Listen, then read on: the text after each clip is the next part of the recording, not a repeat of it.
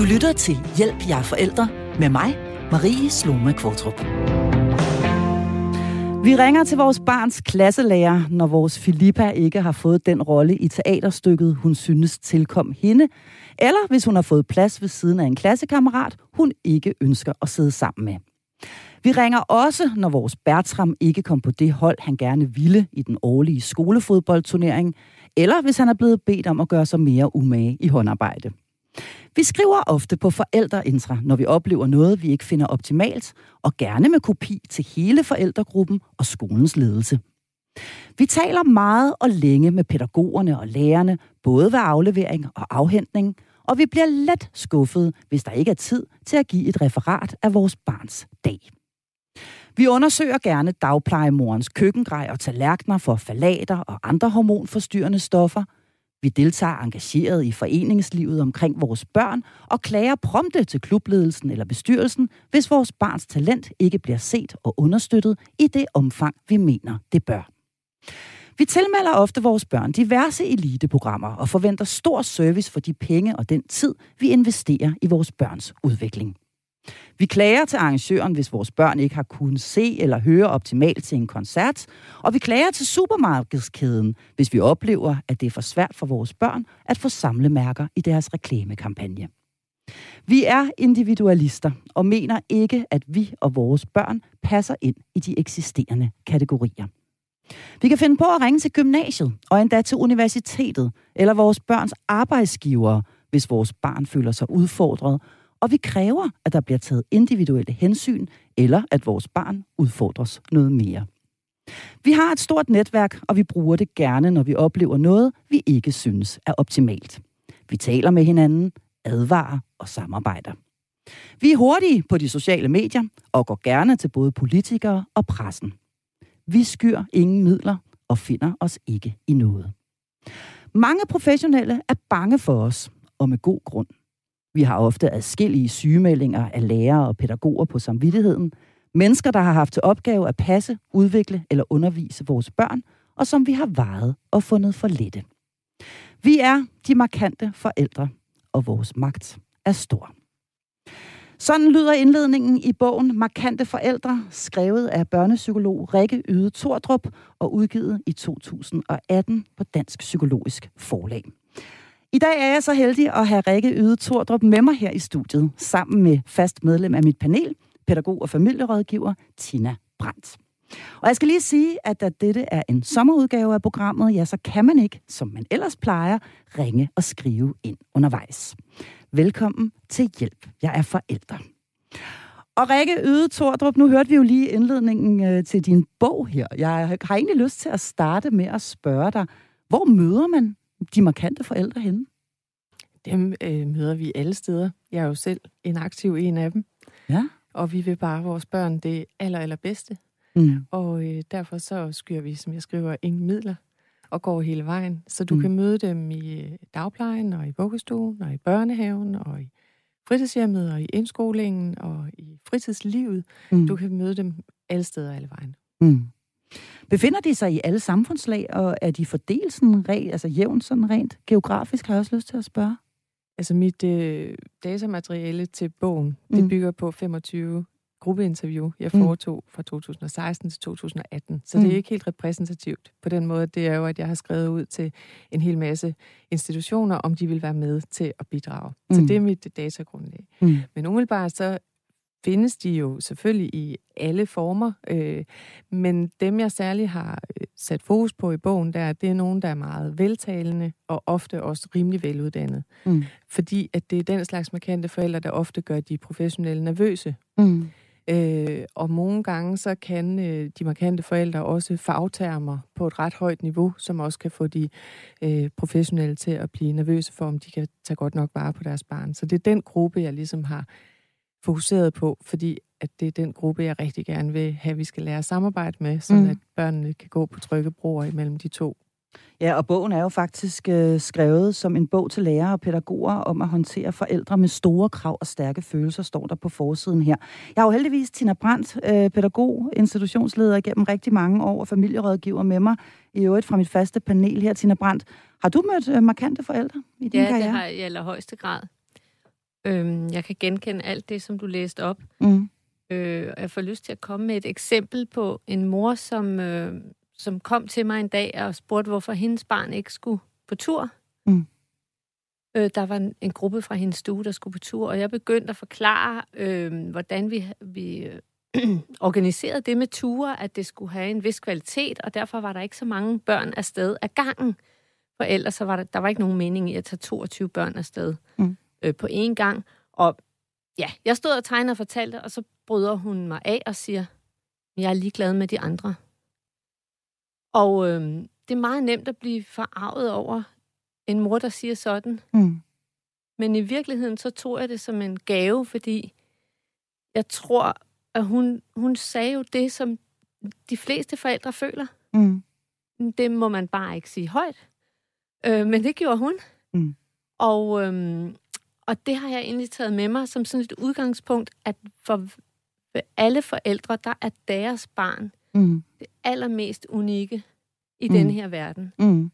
som skal have alt det bedste. Øhm, ja, øh, så hvad hedder det? Altså, der er jo mange udfordringer. Ja, i Og dem skal vi tale meget ja. Mere om, alle de udfordringer, og, og især i særdeleshed de udfordringer, som opstår i øh, samarbejdet øh, mellem markante forældre og så fagligt personale. Men jeg har lyst til lige at spørge dig, Rikke Udtordrup. Jeg synes, vi skal, øh, vi skal lige lidt mere til bunds i, hvad, hvad, hvad det egentlig helt præcis går ud på, det her. Hvordan opdagede du selv det her fænomen? Øh, hvor- hvor- hvordan, øh, hvordan skete det? Det skete dengang, jeg for snart 25 år siden begyndte i PPR, altså pædagogisk psykologisk rådgivning, og stod som helt ny ung psykolog og var ved at lære og skulle betjene en masse vuggestuer og en masse dagplejer og en masse børnehaver, og havde også to skoler, jeg skulle betjene. Og så var mm. jeg jo ved at blive sat ind i, øh, hvad det gik ud på at drive de her steder af alle de her dygtige lærerpædagoger. Og jeg var faktisk sådan helt slået øh, om kul af deres faglighed. Jeg synes simpelthen bare, at de var så dygtige, og jeg synes, de tænkte over alt det, de gjorde, og de havde børns øh, børnepsykologi og tilknytningsteori, og alt det, jeg gik op i, havde de allerede på sinde, så jeg synes bare, at de var mega dygtige. Mm. Øhm, og så ret hurtigt, så opstod der jo det, at jeg også skulle give supervision til nogen, der var blevet kørt over af forældre, eller mm. som havde følt, at forældre havde øh, miskrediteret dem, eller det, det, de havde gjort og sådan noget. Så jeg startede egentlig med sådan en vis forarvelse, altså at tænke, hvad, hvad bilder de sig ind? Altså de her meget, meget dygtige mennesker, der Mm. øh, har høj faglighed og vil gøre rigtig mange gode ting for, for børn. Øhm, og, og, og så skete der jo så det, at jeg selv blev mor. Okay. Og hvor lang tid efter skete, skete det? Ja, det skete jo ganske kort efter, og, og så blev jeg en af dem. Okay, interessant. Og så kunne jeg meget, meget let sætte mig ind i de der forældres øh, sted. Hvornår går det op for dig, at nu er du selv blevet en markant forælder? Det gør det meget hurtigt. Øh, det gør det, da jeg tager rundt og besøger fire vuggestuer. Øh, I Aarhus boede vi på det, øh, på det tidspunkt, og hvor jeg har læst deres øh, hjemmesider inden. Og jeg er sådan ude og har lavet sådan en lille semistruktureret interview om, øh, hvordan de behandler børnene. Og så vil jeg jo gerne tale med en leder og en stuepædagog, og gerne et forældrepar, der har haft to børn i institutionen. Okay. Der følte jeg mig ret markant. Der, der, der, men, men, men du har alligevel sådan, øh, øh, du er godt klar over her, at nu, nu, nu befinder du dig over i denne her gruppe. Altså, Nej, hvor bevidst, hvor ikke. bevidst er du om det? Det er jeg ikke bevidst om på det tidspunkt. Jeg er ikke bevidst om, at jeg er bøvlet, Mm-hmm. øh, men det møder jeg selvfølgelig ret hurtigt. Øh, for eksempel, da jeg tager rundt på min turné, der, altså jeg havde vidderligt en øh, forestilling om, at når de mødte så velforberedt en mor som mig, Mm. at så ville øh, personalet spejle mig sådan nogenlunde sikke en dejlig mor. Ja, altså, øh, det var din egen forventning. Det var min altså, egen forventning. At når du var så Lige engageret, præcis. øh, så ville de elske at få dig ind i institutionen. Jeg var en ja. gave til Du var en gave til enhver institution. Nu Ja. kigger jeg over på dig, Tina Brandt. Øh, fordi jeg har også været på turné. Jeg gjorde det dog kun med mit første barn, og så gik det ned ad bakke sidenhen. Men jeg har også været en af dem der, der gik rundt øh, på, øh, på turné. Hvad tænker man som, øh, som fagpersonal eller som institutionsleder, når der kommer sådan en velforberedt, veltalende, veluddannet mor, som har alle skyts øh, på plads? Jeg har haft mange mødre som jer på, øh, Mm. på turné. Mm. Og øh, altså, jeg tænker altid, og det gjorde jeg også nu, da du øh, listede op, Rikke, forventningsafstemning. Altså, og der mener jeg faktisk helt tilbage til vores uddannelse, altså pædagogers uddannelse. Fordi øh, det fylder uendelig lidt på uddannelsen, det med at samarbejde med forældre.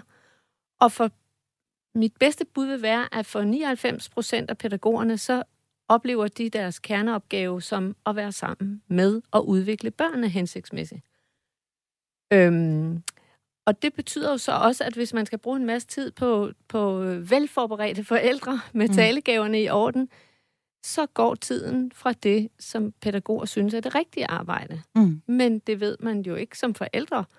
Øhm, mig bekendt er der ikke defineret noget sted i hverken dagtilbudslov eller noget som helst andet sted, hvad er institutionens kerneopgave. Mm. Er det meget tidskrævende med de her forældre? Har du, har du oplevet, at, at, at, at denne her gruppe af forældre, som vi nu kalder markante forældre, at de simpelthen er tidskrævende?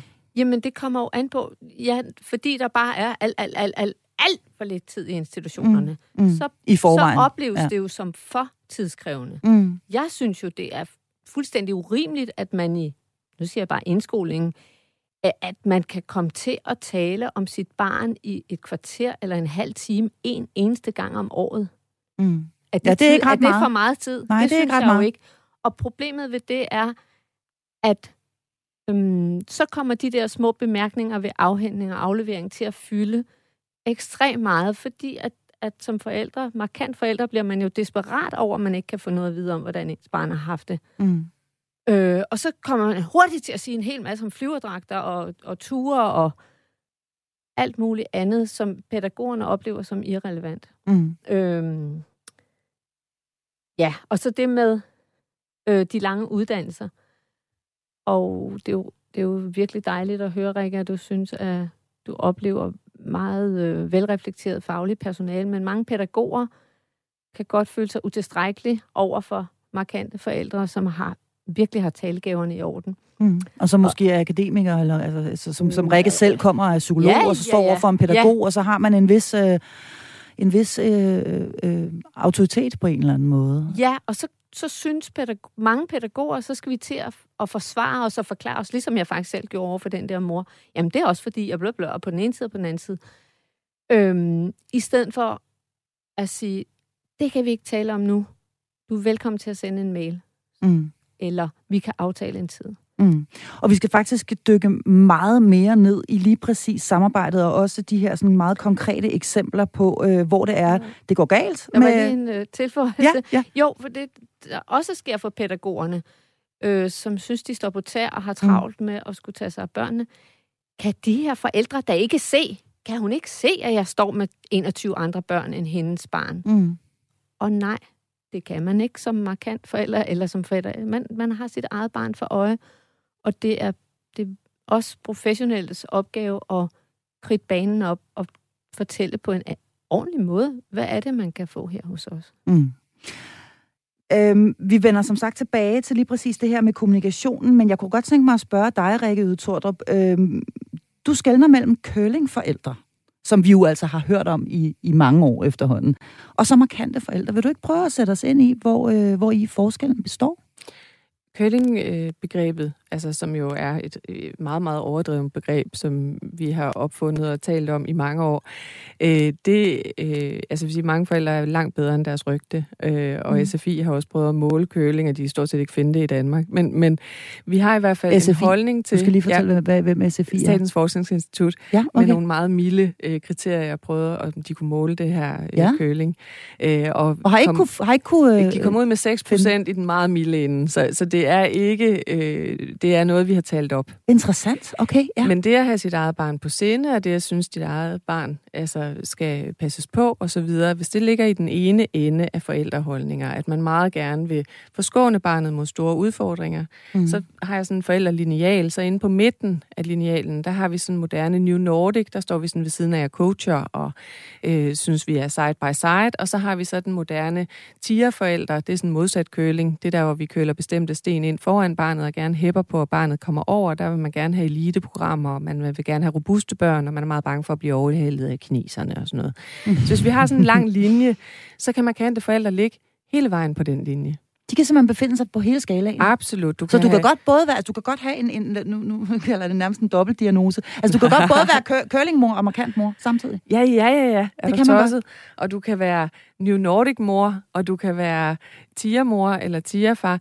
Altså markante forældre er bare, at man markerer sig, og man øh, har en mening om, hvad personalet skal tage højde for omkring ens barn. Og hvis mm. du er tierforælder, så ønsker du jo, at øh, der bliver udviklet på barnet, og du ønsker, at der bliver målt på barnet, og du ønsker at få feedback på, hvordan barnet har udviklet sig. Hvis du er øh, New Nordic-forælder, jamen, så vil du meget gerne have nogle samarbejds- øh, eller nogle samtale-parametre, hvor man ligesom taler sammen på den måde, der udvikler empati og så videre, og åbner op med nogle forskellige spørgsmål, hvis man har læst noget om det. Og hvis man er sådan ude i det, som kaldes køling, som ikke rigtig mm. findes, men i hvert fald øh, det her med, at vi gerne synes, at barnet skal have mere fri udfoldelse, så er det der, du ligger der. Pædagogikken ligger på samme linje, øh, de danske sundhedsplejersker ligger på samme linje. Altså, vi har alle sammen forskellige holdninger til, hvad vi synes mm. er godt for børn, og det der er afgørende, det er sådan set den kontakt, vi har til dem, om vi har trygt tilknytning til dem. Så de der holdninger er ikke så vigtige, men det ved vi jo ikke som forældre. Mm. Og som institution bliver det meget, meget, meget svært at gøre forældre tilfredse på hele forældrelinjen, for det er jo mm. helt forskellige ting mm. de meget gerne vil for deres barn.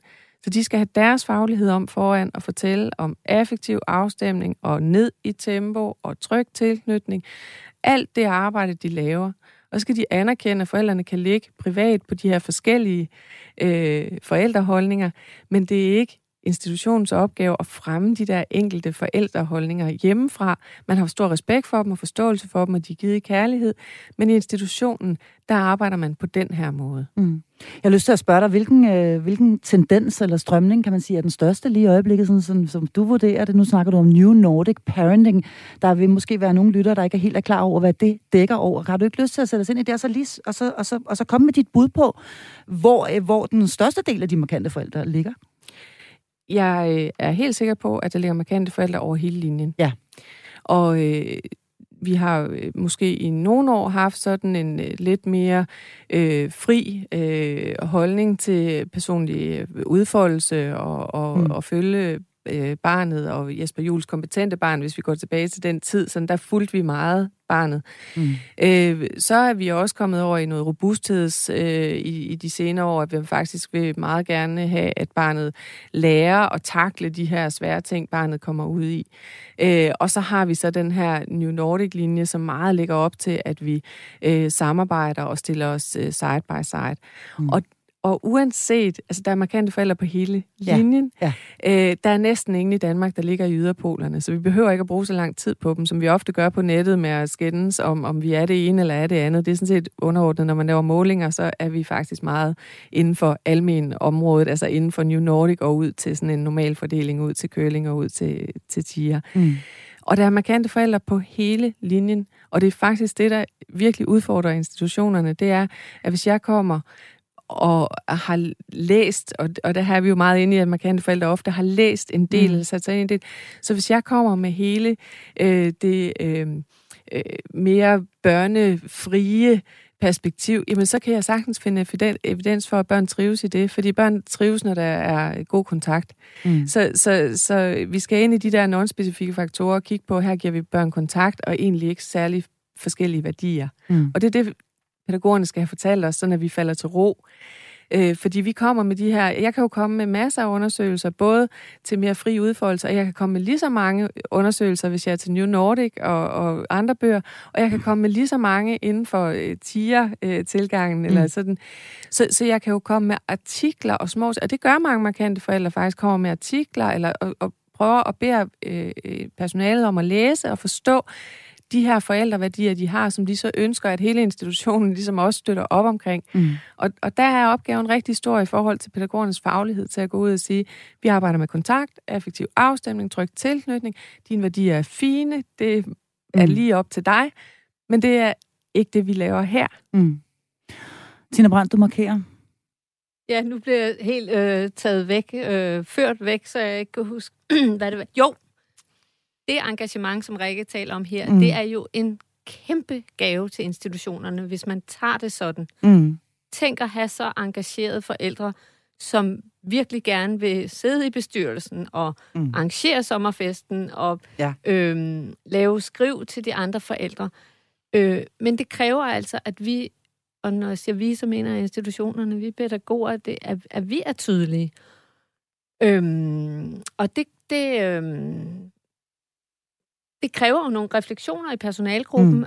Okay, hvad er det, for en linje, vi har her? Hvad er det for Klart. nogle værdier? Og at det overhovedet er i talesat, fordi det har jeg i hvert fald selv øh, personligt haft oplevet, at jeg sådan har spurgt efter, jamen, er der et værdigrundlag, eller hvad er ligesom, øh, hvad, hvad, hvad, Ja. er det, man, hvad er det, man vil, og hvad er det, man Ja. kan lige præcis i denne her børnehave, og fået at vide, at øh, nej, det har de sgu ikke, øh, altså, det, det, det har de ikke lige noget afsnit Nej, og så liggende om bliver på du deres øh, udtrykt hjemmeside. ligesom et barn, der, der ikke får at vide, hvor rammerne er. Ja, så melder man sig bliver ind i bestyrelsen og bliver bestyrelsesformand og sørger for, at det bliver eksekveret. Ja, ikke? Altså, så- det er, øh, ja, Ja. er jeg markant forælder, Rikke Yde? Ja, det er jeg. Der bliver en Ja. thumbs up her. Ja. Jeg har lyst til at sige, at øh, der er jo altså, som du også øh, er lidt inde på her, et meget, meget højt niveau, og nu har jeg efterhånden været mor i mange år, af øh, forældreinvolvering, og også forventninger, og jeg vil næsten sige i nogle tilfælde, og i, i hvert fald der, hvor jeg bor, i den spældzone, hvor jeg befinder mig, ekstremt høje forventninger om, at vi forældre involverer os og tager del i alt muligt, fra klassens trivsel til kagedage i børnehaven og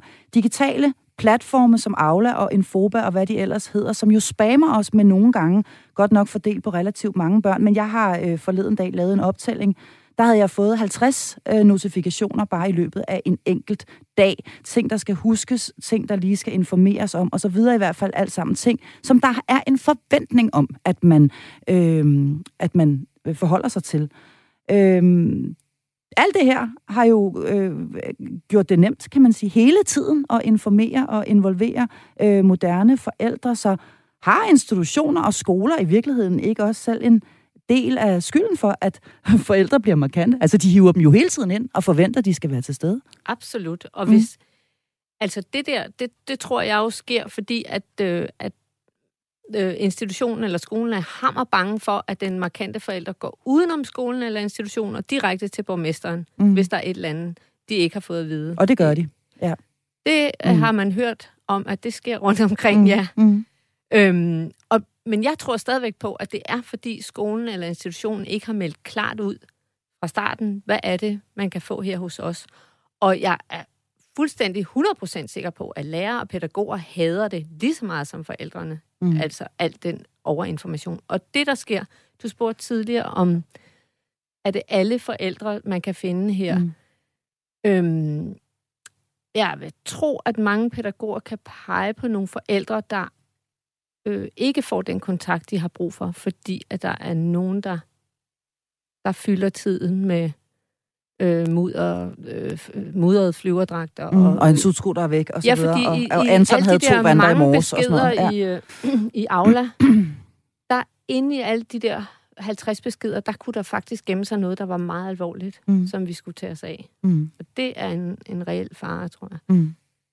Øhm, Ja, fordi man, man, man altså som, som, som, øh, som forældre, der, der, øh, der bliver man jo også, altså, enten bliver man, øh, vil jeg gætte på, overinvolveret. Jeg kan jo godt se på de her meget lange tråde, at det tit og ofte er de samme, der spiller ind, og også tit og ofte er de samme, som melder sig til lige at samle ind til en gave til klasselæreren inden sommerferien osv.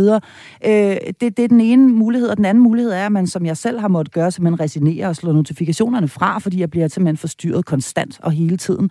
Og jeg kan ikke gå ind i øh, øh, kommentar nummer 87 i en eller anden tråd om lus øh, på, mit, øh, på, mit, på mit fjerde barn, altså når der i øvrigt er, er, er lus alle steder året rundt. Altså, øh, det, det bliver simpelthen for, det bliver simpelthen for, øh, for, for massivt, øh, denne her, øh, jeg, jeg vil kalde det spam, der, øh, der pågår. Rikke Udtordrup, øh, de markante øh, forældre, de øh, bliver inviteret indenfor selv her jo, kan man jo sige. Og de sætter sig tungt på øh, det hele. De melder sig ind i bestyrelserne, og de, øh, som øh, Tina Brandt lige sagde før, jamen, øh, jeg har faktisk ovenikøbet været ude for det, at, øh, at, at en bestyrelse i en daginstitution, øh, inden de overhovedet havde informeret ledelsen og personalet, allerede havde klaget til myndighederne, og der faktisk blev sat et skærpet tilsyn ned over institutionen, som de havde svært ved at slippe af med igen. Øhm, det må jo grave nogle grøfter, alt andet lige. At, Ja. øh, at altså, der må jo være en eller anden form for utryghed, når man inviterer nogen indenfor, som man ikke helt er klar over, øh, hvad har i ærmet. Ja, og det er jo derfor, altså det er blandt andet derfor, jeg skrev bogen, fordi at jeg oplevede alle de her konflikter. Mm. Og øh, vi ved, at børn ikke kan trives, hvis deres to primære omsorgsmiljøer øh, er i konflikt. Mm. Øh, så derfor så tænker jeg, at det er også simpelthen så vigtigt med den her brobygning. Mm. Øh, og de har, moderne forældre har virkelig travlt, og de gør det godt, og for de stiller jo op, fordi det bliver forventet. De bliver inviteret ind. Øh, Marie Ørskov Axelvold har lavet en fantastisk Ph.D. om forældresamarbejde, og, og øh, er blandt andet med til at vise, at de to, altså i 1980, der var man til et enkelt arrangement om året på ens barns skole i indskolingen. Mm. Øh, og i 2016, der ved jeg ikke, om du tør gætte. Jeg kan næsten gætte. Lad mig, lad mig gætte. Øh, et hvor mange gange et, tror et du, man er afsted om året? Nej, arrangementer, der er lavet af, af indskolingen, eller af trivselsrådet, altså forældrerådet, eller til din SFO. Altså, hvor mange gange er du så afsted om året? 8-10 gange. Gennemsnitligt, ja. Det ligger på 11 på landsplan, ikke? Ja. Ja. Og det er jo meget almindeligt, at man har et par børn i indskolingen, så de er afsted 22 gange. Ja. Er legegrupper og forældre og fællesspisninger med? Nej, det er det ikke. Legegrupper og forældrefællesspisninger, plus man jo også kan sige, at, at uh, der så også bliver arrangeret, arrangeret running dinner i forældregruppen. og, og, og, vi, nu skal vi også holde fest uden børnene, og vi skal jo drikke vin fredag aften, når vi henter fra Antons fødselsdag og så videre. Så det ligger jo ud over det ligger de mere over. sådan formelle arrangementer, kan man sige. Og der er sådan set ikke øh, så øh, mange, der er så glade for at være så meget på. Men... Øh, det er meget øh, skamfuldt at sige, at man ikke er. Mm. Øh, og så kan vi også tage forældreinteresse, som du selv siger, eller Aula, mm. eller de forskellige platforme. Mm. Øh, der er jo også lavet en PhD, der viser, at øh, hvis du går tilbage til 80 igen, der havde du en meddelelsesbog. Hvis det ikke blev væk, så blev den først skiftet ud omkring 7. klasse. Det vil sige, det var al den kommunikation, der var omkring et enkelt barn. Ja. Øh, og i ja, dag, der fylder... Den gode gamle kontaktbog. Øh, den gode gamle ja. kontaktbog. Og i dag, der fylder øh, et års information omkring et barn eller en klasse, det fylder to ringbind. Så det vil sige, at du, du er wow. jo øh, hængt op på at følge med, og for nogle år siden, der sagde øh, forældre faktisk fra, og så blev de skrin i hele Danmark. Øh, fordi for nogle år siden, der var stresspanelet ude og lave nogle undersøgelser om, hvad der stressede børnefamilier. Mm. Og øh, da de blev spurgt anonymt, så svarede rigtig mange, jeg kan ikke huske det præcise tal, men vi er mm. højt op, 80-90 procent sagde, at de ønskede sig færre beskeder på forældreintra og færre arrangementer mm. omkring deres børn. Ja. Og det lagde hele Danmark ned. Så kom de ud med den der første anbefaling, luk forældreintra og færre arrangementer, og de blev udskammet i hele Danmark. Folk skreg af grin af dem, og så skulle man ikke have børn, hvis man ikke kunne, og hvem var ikke være engageret i sit barns liv, osv. osv. Mm. Så prøvede de egentlig, også de markante forældre, tænker jeg, at sige, det her det er lige overkanten, vi har lige travlt nok. Øh, mm. Og vi kunne egentlig godt tænke os på en eller anden måde at blive hjulpet ud af det her, så vi bare kunne være i den gode kontakt, som er det Ja, og være nærværende ja. over for vores børn, i stedet for at sidde og, og, glo, på, og glo på Aula. Det ligger jo meget, meget godt i tråd med det program, vi lavede for, for, øh, for nylig, øh, Tina Brandt, med dig og, øh, og en anden paneldeltager, Karen Lumholdt, som har stiftet det, der hedder Familiepolitisk Netværk. Et program, der netop handlede om de stressede forældre, hvor mm. vi spurgte i programmets Facebook-gruppe, hvad der stressede dem mest, og hvor langt de fleste af svarene gik på lige præcis det her. Ja, og man, øhm, det, jeg får lyst til at binde sådan en tråd til det, jeg talte om før med kerneopgaven. Ikke? Man mm. kan også sige, hvad er det vigtigste i forældreskabet? Er det, at man øh, bager den flotte kage til arrangementet, at man deltager i det hele, og man har, øh, kan, har memoreret alle beskederne i forældreintra, mm. øh, som nu hedder Aula? Eller er det, at man er nærværende og til stede og, øhm, og har og ved noget om sine egne værdier, dem har jeg talt om før, fordi mm. at når man ved noget om sine egne værdier, så bliver det ikke så vigtigt med den tur eller den flyverdragt. Så er det bare vigtigt, at man kan kigge på sit barn og se, at, at han trives sgu meget mm. godt. Jeg plejer altid at sige, at jeg måler det på, om de er glade, når jeg afleverer dem, og om de er glade, når jeg henter, og så behøver jeg egentlig ikke vide så meget om, hvad der foregår i den mellemliggende periode. Du lytter til Hjælp, jeg er forældre. Ja, vi taler i denne sommerudgave af programmet her om et fænomen og en bog af samme navn kaldet Markante Forældre. En bog skrevet af psykolog, børnepsykolog Rikke Yde Tordrup, som jeg har med mig som gæst her i studiet i dag, sammen med fast medlem af mit panel, pædagog og familierådgiver Tina Brandt. Og nu har vi været lidt rundt omkring og fået defineret begrebet markante forældre, talt om, hvilke udfordringer der opstår, når markante forældre møder det faglærte personale i institutioner og skoler. Og nu skal vi altså tale om, hvad det gør ved børn at have markante forældre. Og øh, jeg kigger over på dig, Rikke Yde Tordrup, fordi det øh, handler en rigtig stor del af denne her bog jo faktisk om, hvad det egentlig gør ved, øh, ved børnene. Så vil du ikke starte med at sige lidt om det? Altså, øh, børn øh, kan sagtens trives med markante forældre. Det er der, hvor at man kommer til at gå ind foran øh, barnets udvikling. Mm. Altså det er der, hvor man kommer til at, fuldstændig som Tina siger, det er jo kun mit barn, der er vigtigt for mig. Altså, og det er faktisk det, som, som nogle mødre eller fædre siger højt, og som så kan blive stor forarvelse. Man tænker, vi har nogle kollektive værdier, nogle fællesskabsværdier, og nogle sociale værdier osv. osv. Og, og hvis pædagogerne og lærerne er dygtige til at i tale sætte, altså i stedet for at udskamme den forælder, der kommer til at sige det der mm. åbenlyse, mm. jeg er sådan set ligeglad med de andre børn, Altså, noget af det, vi lærer her, det er faktisk, at hun kan trives i et fællesskab. Og jeg tænker, Ida Marie, hun kunne øh, sagtens stige i det sociale hierarki, hvis hun lærte at have lidt mere andre på sinde. Og det er faktisk derfor, vi laver noget af det her med Ida Marie, at, øh, at hun får andre på sinde, og så stiger hun øh, og får trygt tilknytning. Og mm. øh, så vil langt de fleste forældre tænke, okay, det er Ida Maries interesse, at hun ikke kommer med på den tur. Fordi de tager på små ture, og så kommer hun med en anden dag. Og det er fordi, mm. de træner hende i at have andre på scenen, og det kan de ikke, når de er mange afsted. Mm. Så hvis jeg får en forklaring, som ikke handler om, nu må du lige slappe af, hvad er det for en holdning at have, vi er godt nok mange, og så videre, jeg ved så med. Ja, eller skriv en mail, ikke?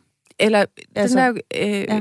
jo, nogle gange kan man godt sige, at det skal vi lige snakke om på et andet tidspunkt. Mm. Jeg kan godt høre, at du har meget på hjertet, og jeg synes, det er rigtig vigtigt. Lige nu skal jeg ind til børnene og skrive en mail. Det, det kan man godt købe sig tid til. Øh, fordi man siger, vi skal ikke tage den her på gangen, fordi jeg kan høre, at det er vigtigt for dig. Mm. Og, og det er ikke okay. Så vi tager den lige lidt senere. Mm. Det kan man også godt. Og når man så sætter sig ned senere, mm. jamen så handler det om at få kommunikeret ud fra dit barns perspektiv. Altså, når vi gør det her på den her måde, så er det fordi, vi gerne vil lære barnet det og det her det. Mm. Udviklingspsykologisk. Det kunne vi godt tænke os at lære dit barn. Mm. Og langt de fleste forældre, de ved ikke, hvor meget faglighed og hvor meget dygtighed der er i, at når de sidder og laver de der samspil, når de sidder over for børnene og snakker om, prøv lige at kigge på ham nu, hvordan ser han ud, hvordan tror du, han havde det i forhold til det, du sagde, prøv lige at mærke efter nede i din egen mave, og så videre, og så videre. Det kan man ikke med 22 børn på tur, det kan man med færre børn på tur, og så lærer de af hinanden på sinde, mm. og de lærer at kunne begå sig i fællesskaber. Mm. Så vil langt de fleste forældre sige, det, det lyder dejligt, jeg vil gerne mm. have, at øh, Ida Marie øh, øh, lære at begå sig i fællesskaber. Mm. Så, så god tur, og så håber jeg snart, hun kommer igen. Mm. Altså, og hun kommer med næste gang. Mm. Men det med at have fagligheden, om, man, kommer, man bliver jo lidt provokeret af de markante forældre, som ser det individuelle barn, og får lyst til at shame dem, som jeg også mm. skriver meget om i bogen. Forældres shaming, mm. ikke? ja øh, hvor man virkelig får et par på hovedet af at sige øh, helt usædstedelige øh, holdninger, når man kommer fra et kollektivt fag, som pædagogikken og psykologien er, hvor vi øh, synes, at fællesskaber er, er meget, meget vigtige. Mm. Der ved vi, at rigtig mange markante forældre, de har faktisk selv siddet øh, i skolerne i sin tid, og været dem, der stod for at aflevere opgaverne øh, for hele holdet, og, og skulle dele øh, glorien øh, med at, øh, at have afleveret med alle de andre. Mm. Og de har meget, faktisk meget tidligt taget en værdibeslutning om, at de vil ikke lade deres eget barn stå tilbage for en gruppe. Så derfor, når Tina, hvis Tina bare siger det der med, der er ikke plads, fordi så mange kan vi ikke være afsted, så kunne hun sagtens tænde en ild i mig, der hed, hvad fanden har du sat mit eget barn til side? Altså jeg er sådan set mm. ligeglad med de andre, hvornår skal mit barn?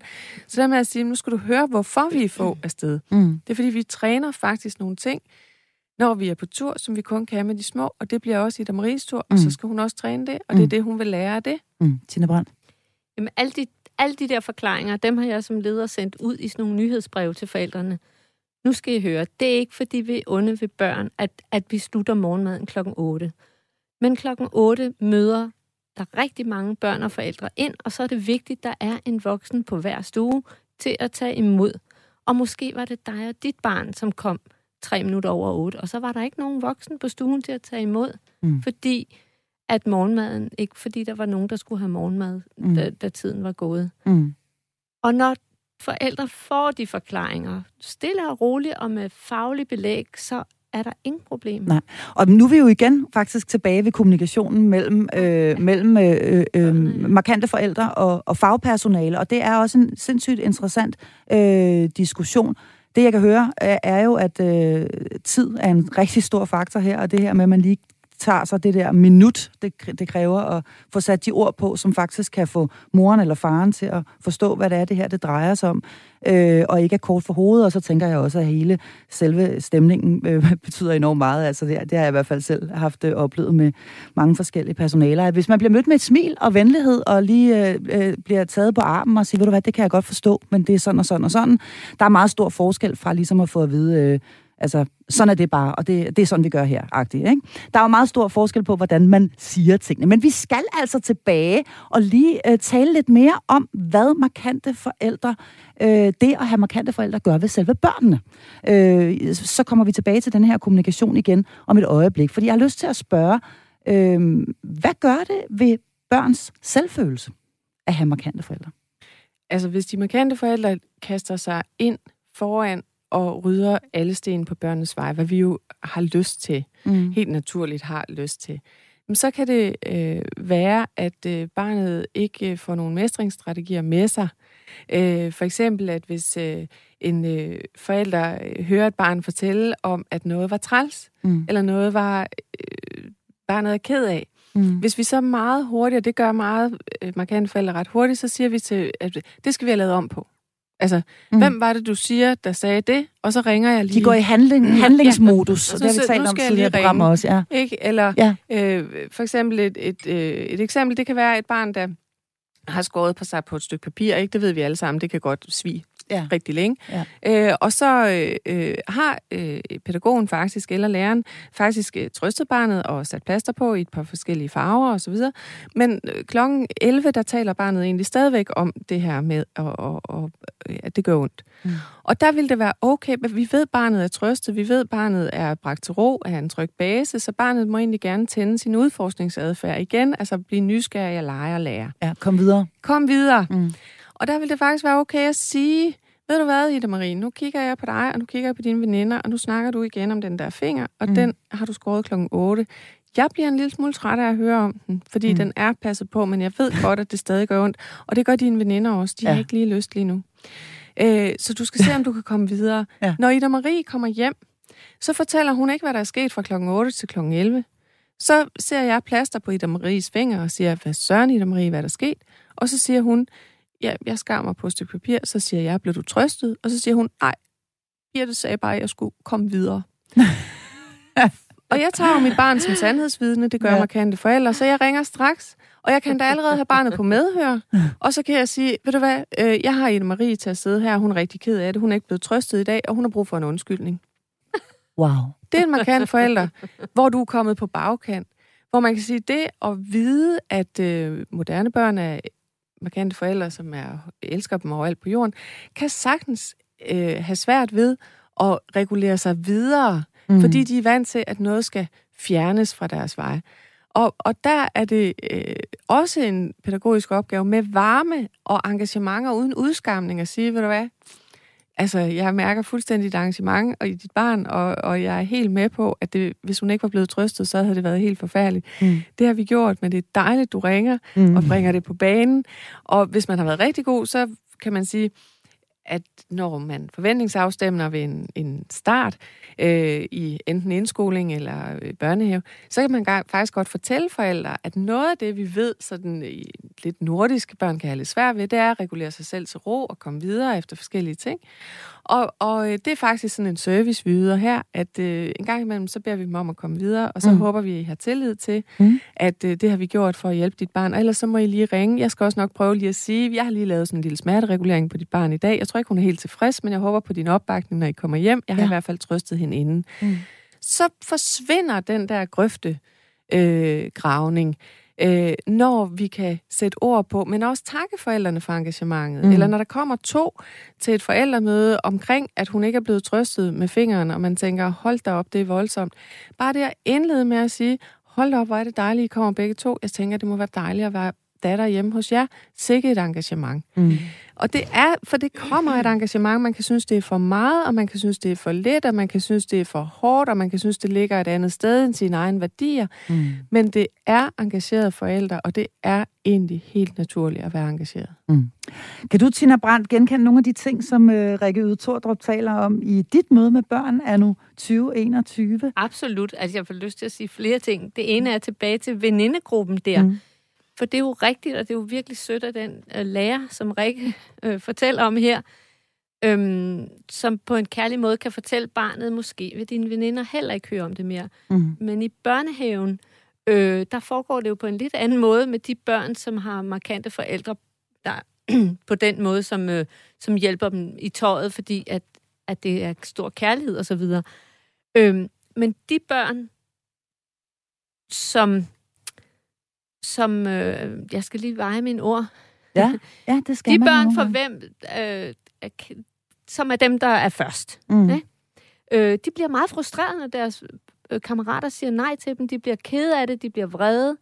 Øh, fordi lejen skal være på den her måde, det har jeg bestemt. Og det er nogle børn, som er vant til at kunne dirige- dirigere rundt med deres forældre for en Lego-klods. og Jamen, så var du Barbie, og så sagde du, og så, nej mor, du skal ikke gøre det på den måde, du skal være hund nu. Men sådan kan man ikke gøre med sine venner, apropos fællesskab.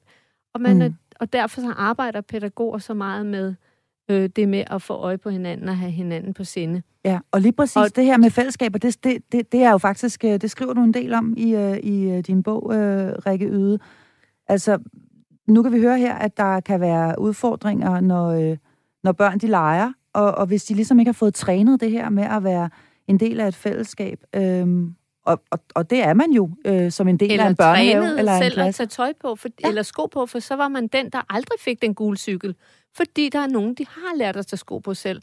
Og så er de meget hurtige til at komme ud på legepladsen og tage den gule cykel. Mm. Men jeg bliver nødt til at sidde her og vente på, at der er en voksen, der har tid til at hjælpe mig, fordi jeg, jeg har ikke lært det. Så det gør faktisk også noget, kan man sige, ved deres øh, selvstændighed. Øh, at, øh, at vi, øh, at vi er, er så markante, at, øh, at vi hele tiden går ind og, og fikser og, og ordner øh, ting for dem, Rikke Tordrup, som, som psykolog. Hvad, hvad er det, det betyder for børns øh, selvstændighed, men jeg tænker i virkeligheden også deres selvværd, at, øh, at vi fikser og ordner og reagerer hele tiden? Altså, hvis vi gør det øh, konsekvent, øh, men det er der ikke ret mange, der gør, Nej. så, så vil det have en betydning. Altså, Mm. vores selvværd, det bliver bygget af vores trygge tilknytning i 0-2 års alderen. Så det bliver sådan bygget af, at vi har en masse samspil der. Så det er ikke sådan, sådan at det bliver fuldstændig slået i stykker senere Nej. af øh, velmenende forældre. Men det er øh, meget vigtigt for forældrene at få at vide, at den her service, de lige yder nu, fordi at man synes, at det vil man gerne give, at det faktisk kan betyde, at det er svært at nå ud på legepladsen og få den gule cykel. Øh, så, men mange forældre kan godt opleve, at det er sådan en slags udskamning af, at de gør for meget for deres barn. Mm. Der er mange børn, der er udfordret i dag. Der er mange børn, der er trætte. Der er mange børn, der er meget lang tid i institution. Der er mange børn, der er i meget, meget lave nummeringer. Og man får lyst til at kompensere som forældre. Mm. Øh, og når man så kommer der og henter et barn, der er fuldstændig skvattet ud, eller Ja, afleverer ja. et barn tidligere om morgenen, man har måske gået rundt otte gange mm. for at finde nogen, der overhovedet kunne tage imod det her barn, så er der ikke noget værre end at få sådan en bemærkning med, vi ser gerne, lige træner i weekenden, at han selv kan få sko på, ikke? Ja, ja, Så eller er når, man, det- eller når man løfter sit, øh, sin toårige op og, og, og bærer ham ud til klapvognen, så får at vide, at han har da ellers selv arme og ben. Ikke? Altså, der, den, den, den form for kommentar er, er, er, jo, ikke, er jo ikke fede. Og, De er og- nemlig og- ikke og fede, de for noget. hjælper Nej. kun til yderligere grøftegravning, ja. ikke? Og Ja. det er også det, jeg Ja. taler om, som er forældreshaming, ikke? Og lige præcis den der, vi ved, at børn, når de går ind og har udforskningssystemet øh, tændt, så ved vi, at børnehierarkier, de bygges sådan set, nu taler jeg indskoling, de Mm. bygges sådan set, når børn mødes. Mm. Mm. Og det vil sige, at dem, der følges hjemmefra i gågrupper eller bus eller så videre, deres børnehierarki, deres plads er allerede begyndt at stige. De Mm. børn, der så bliver smidt af ude på øh, parkeringspladsen, de skal arbejde lidt hårdere for at komme ind i fællesskabet. Og de børn, der har mor eller far med helt inde, som er svært ved at komme ud, inden morgensang er gået i gang, de ligger faktisk i bunden af det sociale fællesskab. Særligt hvis mor også lige pusser næse på drengen, inden hun går ud eller sådan noget. Så er det meget, meget svært for ham at komme op og ligge øverst. Og det er ikke fordi, at hun ikke elsker ham overalt på jorden, men det at få at vide rent udviklingspsykologisk, hvis han skal være med her, så er det faktisk vigtigt at lære at bevæge sig ind selv. Det er fuldstændig som hvis vi tre Mm. skulle ud til julefrokost lidt senere her i dag, og, og vi var en arbejdsgruppe, og hvis nogen sagde, "Jamen, prøv at høre her, øh, skal vi ikke øh, holde forfest først? Og nogle andre sagde, skal vi så ikke også gå i biografen først? Så ville vi alle tre her helt instinktivt vide, at hvis vi ville være en del af et højt hierarki til den julefrokost, så skal vi selvfølgelig med i biografen, fordi Mm. vi bliver nødt til at ligge der, hvor hierarkiet begynder.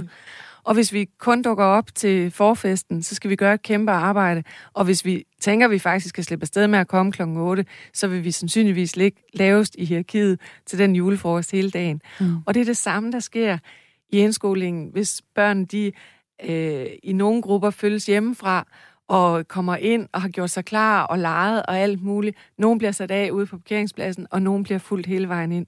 Jeg anerkender til fulde, at man gerne vil følge sine børn ind. Jeg anerkender til fulde, at man gerne vil have, at de får en god start. Mm. Men det, at der kan være en faglig begrundelse for, at en god start kan være noget andet, Det er det, vi skal snakke om. Fordi mm. forældre føler sig voldsomt shamed, og det er ikke i orden mm. at slå på forældre, der kom. Netop den der, har han ikke arme og ben, og det kan være, mm. at mor havde købt skoletassen større, så kunne hun passe den selv. Og sådan. Det er sådan noget virkelig voldsom shaming ja. til verdens bedste mor, der har søgt en deltidsstilling for at følge sit barn ind. Mm. Mm. Og det bliver hun frygtelig udskammet omkring. Og det skal vi helt væk fra. Vi skal simpelthen forklare, hvorfor er det, at vi kunne tænke, vi kan udviklingspsykologisk godt tænke, at børn skal kunne gå ind selv, og så skal mm. der i øvrigt være tryg og mobbefri på vej ind og så videre. Mm. Så skolen har et stort ansvar for at gøre den vej øh, god og tryg at gå ind på. Men der er nogle ting, som der er øh, god øh, teori og forskning bag, og det kan vi lige så godt bruge og så vil vi lige så godt snakke om det, i stedet for at udpege hinanden, fordi det er jo verdens bedste mor og far, der prøver at gå ind og få sit barn Selvfølgelig. Øh, godt i værk. Og det hele er jo gjort i uh, stor, stor kærlighed. Du markerede, Tina Brandt. Ja, det var, det var for at sige, at øhm, noget af det, som jeg øh, går rundt og taler med pædagoger om, hvis jeg kan komme afsted med det, det er, at vi skal huske på, at vi synes, vi har sagt det tusind gange. Mm. Det med, at morgenmaden slutter klokken 8, og at der skal være navn i tøjet, og øhm, de skal helst gå selv. Og vi skal selvfølgelig ikke sige det ud gennem sidebenene klokken 5 om eftermiddagen. Det skal stå i det nyhedsbrev, som chefen sender ud. Men så bliver det april, og så kommer der jo et nyt hold forældre. Og der kommer nogle nye igen til næste mm. år og næste år. ja. De her forældre, som vi har lige nu, de har ikke hørt det før. Mm. Vi bliver nødt til at sige det igen, sødt og rart og venligt og anerkendende. Mm. Og øh, forklares. Og så kan man jo også sige, så har vi jo også øvet os øh, i at, at fortælle, hvorfor er det så vigtigt, det mm. med, at man øver sig i at tage sko på selv. Ikke klokken 5 om eftermiddagen. Jeg har egentlig lyst til at spørge, at alle de her ting, som vi var fuldstændig enige om, er gjort i stor, stor kærlighed. Øh, gør vi i virkeligheden vores børn en bjørnetjeneste ved at være sommerkante? Altså, nu, nu kommer det til at lyde som om, at markante forældre er nogen, der ikke kan lære deres børn selv at tage sko på. Mm. Der er jo også markante forældre, der stiller sindssygt høje krav til deres børn, mm. og som vil både have, at de kan tage sko på, og lyne jakken, og selv smøre madpakken, og, og, og. Mm. Så det, der er ikke lighedstegn mellem Nej. stor service og markant forældre. Nej. Der kan lige så godt være lav service og øh, øh, sådan... Øh, øh, markeringer af, hvor barnet er i sin udvikling øh, mm. øh, månedlig. Øh, så, så, så, så, så det kan man også. Man kan sige, så længe der er en god kontakt, mm. så er de her værdier ikke så vigtige. Hvis vi kan mærke vores barns trivsel, så er det vigtigt, at vi er i de her samspil, fordi så kan vi regulere vores børn til ro.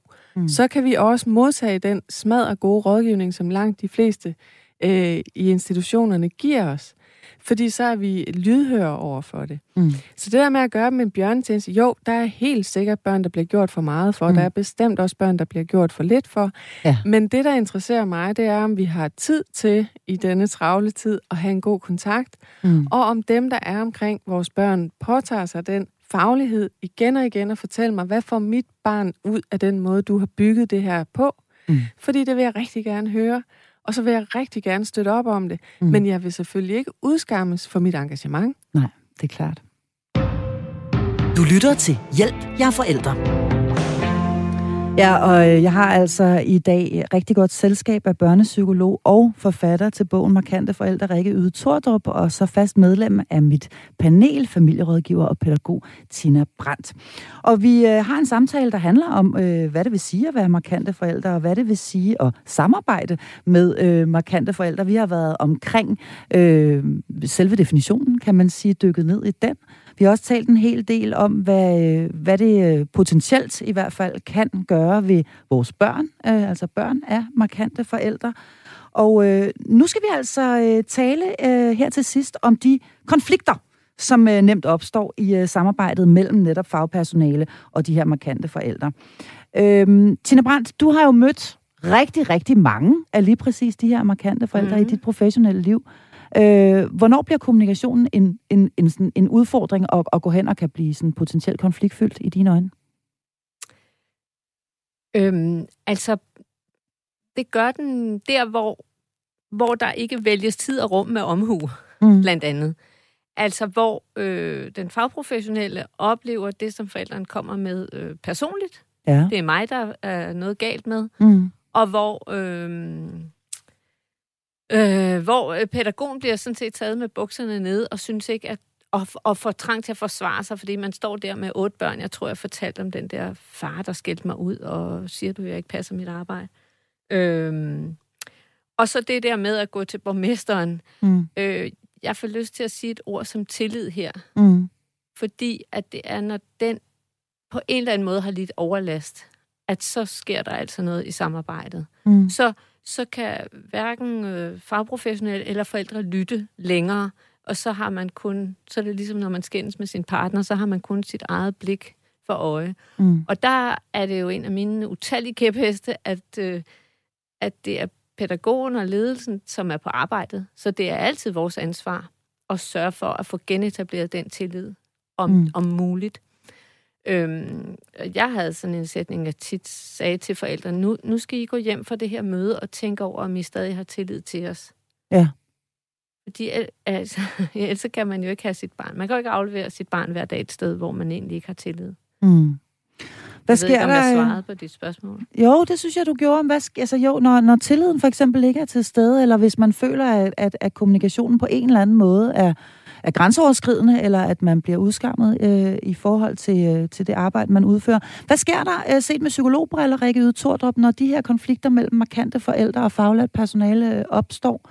Øh, altså den her bog, du har skrevet, som jo er fremragende, er jo netop skrevet til det faglærte personale, fordi dit ønske er at forbedre måden, der kommunikeres på derude på landets skoler og i øh, institutioner, at begge sider simpelthen skal øh, opnå en bedre forståelse for hinanden. Ja. Øh, hvad er løsningen? Altså løsningen er at, at finde de fællespunkter, vi har. Mm.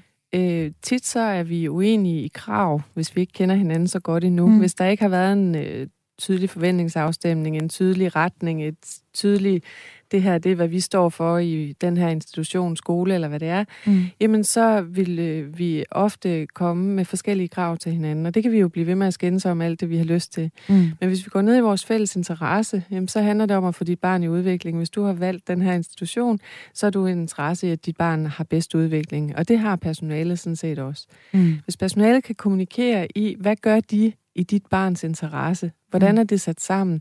Så vil rigtig mange forældre rigtig gerne lytte. Og nedenunder interessefællesskabet, så har vi altså også brug for anerkendelse. Og forældre, alle forældre, de har brug for anerkendelse. Mm. Og egentlig er det meget ofte markante forældre. Det er det, de prøver at få. Nu sagde jeg tidligere i udsendelsen, da jeg kom så velforberedt og skulle besøge de her fire vuggestuer til min første mm. fødte. Jeg havde virkelig den der forventning om, at de ville møde mig med sikke en dejlig mor. Mm. Øh, og, og, og man kan sige, når man kommer meget engageret, så bliver man faktisk netop meget ofte mødt med, at man er alt for meget. Mm. Øh, og det kan man jo Så godt man opnår mærke. det modsatte af det, man Ja. i virkeligheden er interesseret i. Og man kan ikke rigtig, altså man kan, man kan mærke, at man er velforberedt, og man kan mærke, at man ved det bedste, men man kan ikke, man kan ikke helt, jeg, jeg kunne i hvert fald ikke sådan helt altid finde ud af, hvad er det, jeg gør forkert? Jeg er jo netop forberedt, jeg har jo netop fortalt, jeg har jo netop, altså, hvad, hvorfor er det, Ja. Hvad er det, jeg kan mærke? hvad er det, Ja. jeg kan mærke? Ja. Og der kan man sige, det at, at komme under og se mit engagement i det hele taget, så kan det godt være, at jeg viser det på en virkelig uhensigtsmæssig måde. Mm. Men det kan jeg også godt tåle at høre, hvis jeg bliver kommunikeret til på den måde, der hedder, du er simpelthen en dejlig mor. Altså sådan et engagement, du kommer her igen, og, og så videre, og så videre. Det er lidt mere i dit barns interesse, hvis vi udvikler ham sådan og sådan. Mm. Øh, og jeg tænker, så vil han på sigt få det sådan og sådan. Er det noget, du er interesseret i?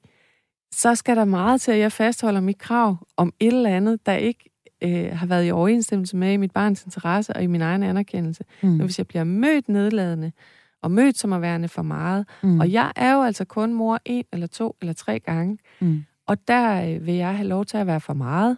Mm. For jeg vil have lov til at fylde, og jeg vil have lov til at, at, at vise mit barns kærlighed, og så vil jeg også rigtig gerne have tillid til institutionen. Mm. Og du vil Øh, tales ordentligt til, Og selvfølgelig. jeg vil selvfølgelig Ja, tales ja. ordentligt til, og jeg vil høre, hvorfor, fordi du sagde også til, tidligere udsendelsen, det der med, sådan har vi altid gjort her. Mm. Mm. Det er der ikke en markant forælder, uanset om de ligger til curling, New Nordic eller øh, TIA, ingen vil være tilfreds med det svar. Altså, og, og der er vi også en gave, det sagde Tina også på et tidspunkt, altså det gør jeg jo også, når jeg sætter lidt på spidsen og siger, Mm. her kommer vi jo nogen udefra, der siger, hvorfor har I egentlig gjort det sådan? Mm. Og hvis de ikke kan svare, jamen så er det jo måske endda, man skulle sige, "Ku- skulle vi kigge på det? Altså, mm. hvorfor er det egentlig, vi gør sådan? Mm. Og andre gange, jamen, så kan man sige, det kan jeg godt fortælle, og det ved vi fuldstændig, hvordan det er. Så, så vores stille spørgsmålstegn er, hvis man formår ikke at tage den personligt, Mm. øh, jamen så er det jo en gave til, hvor er vi i udviklingen? Okay. Tina Brandt, de aller, aller sidste, en lille kort kommentar.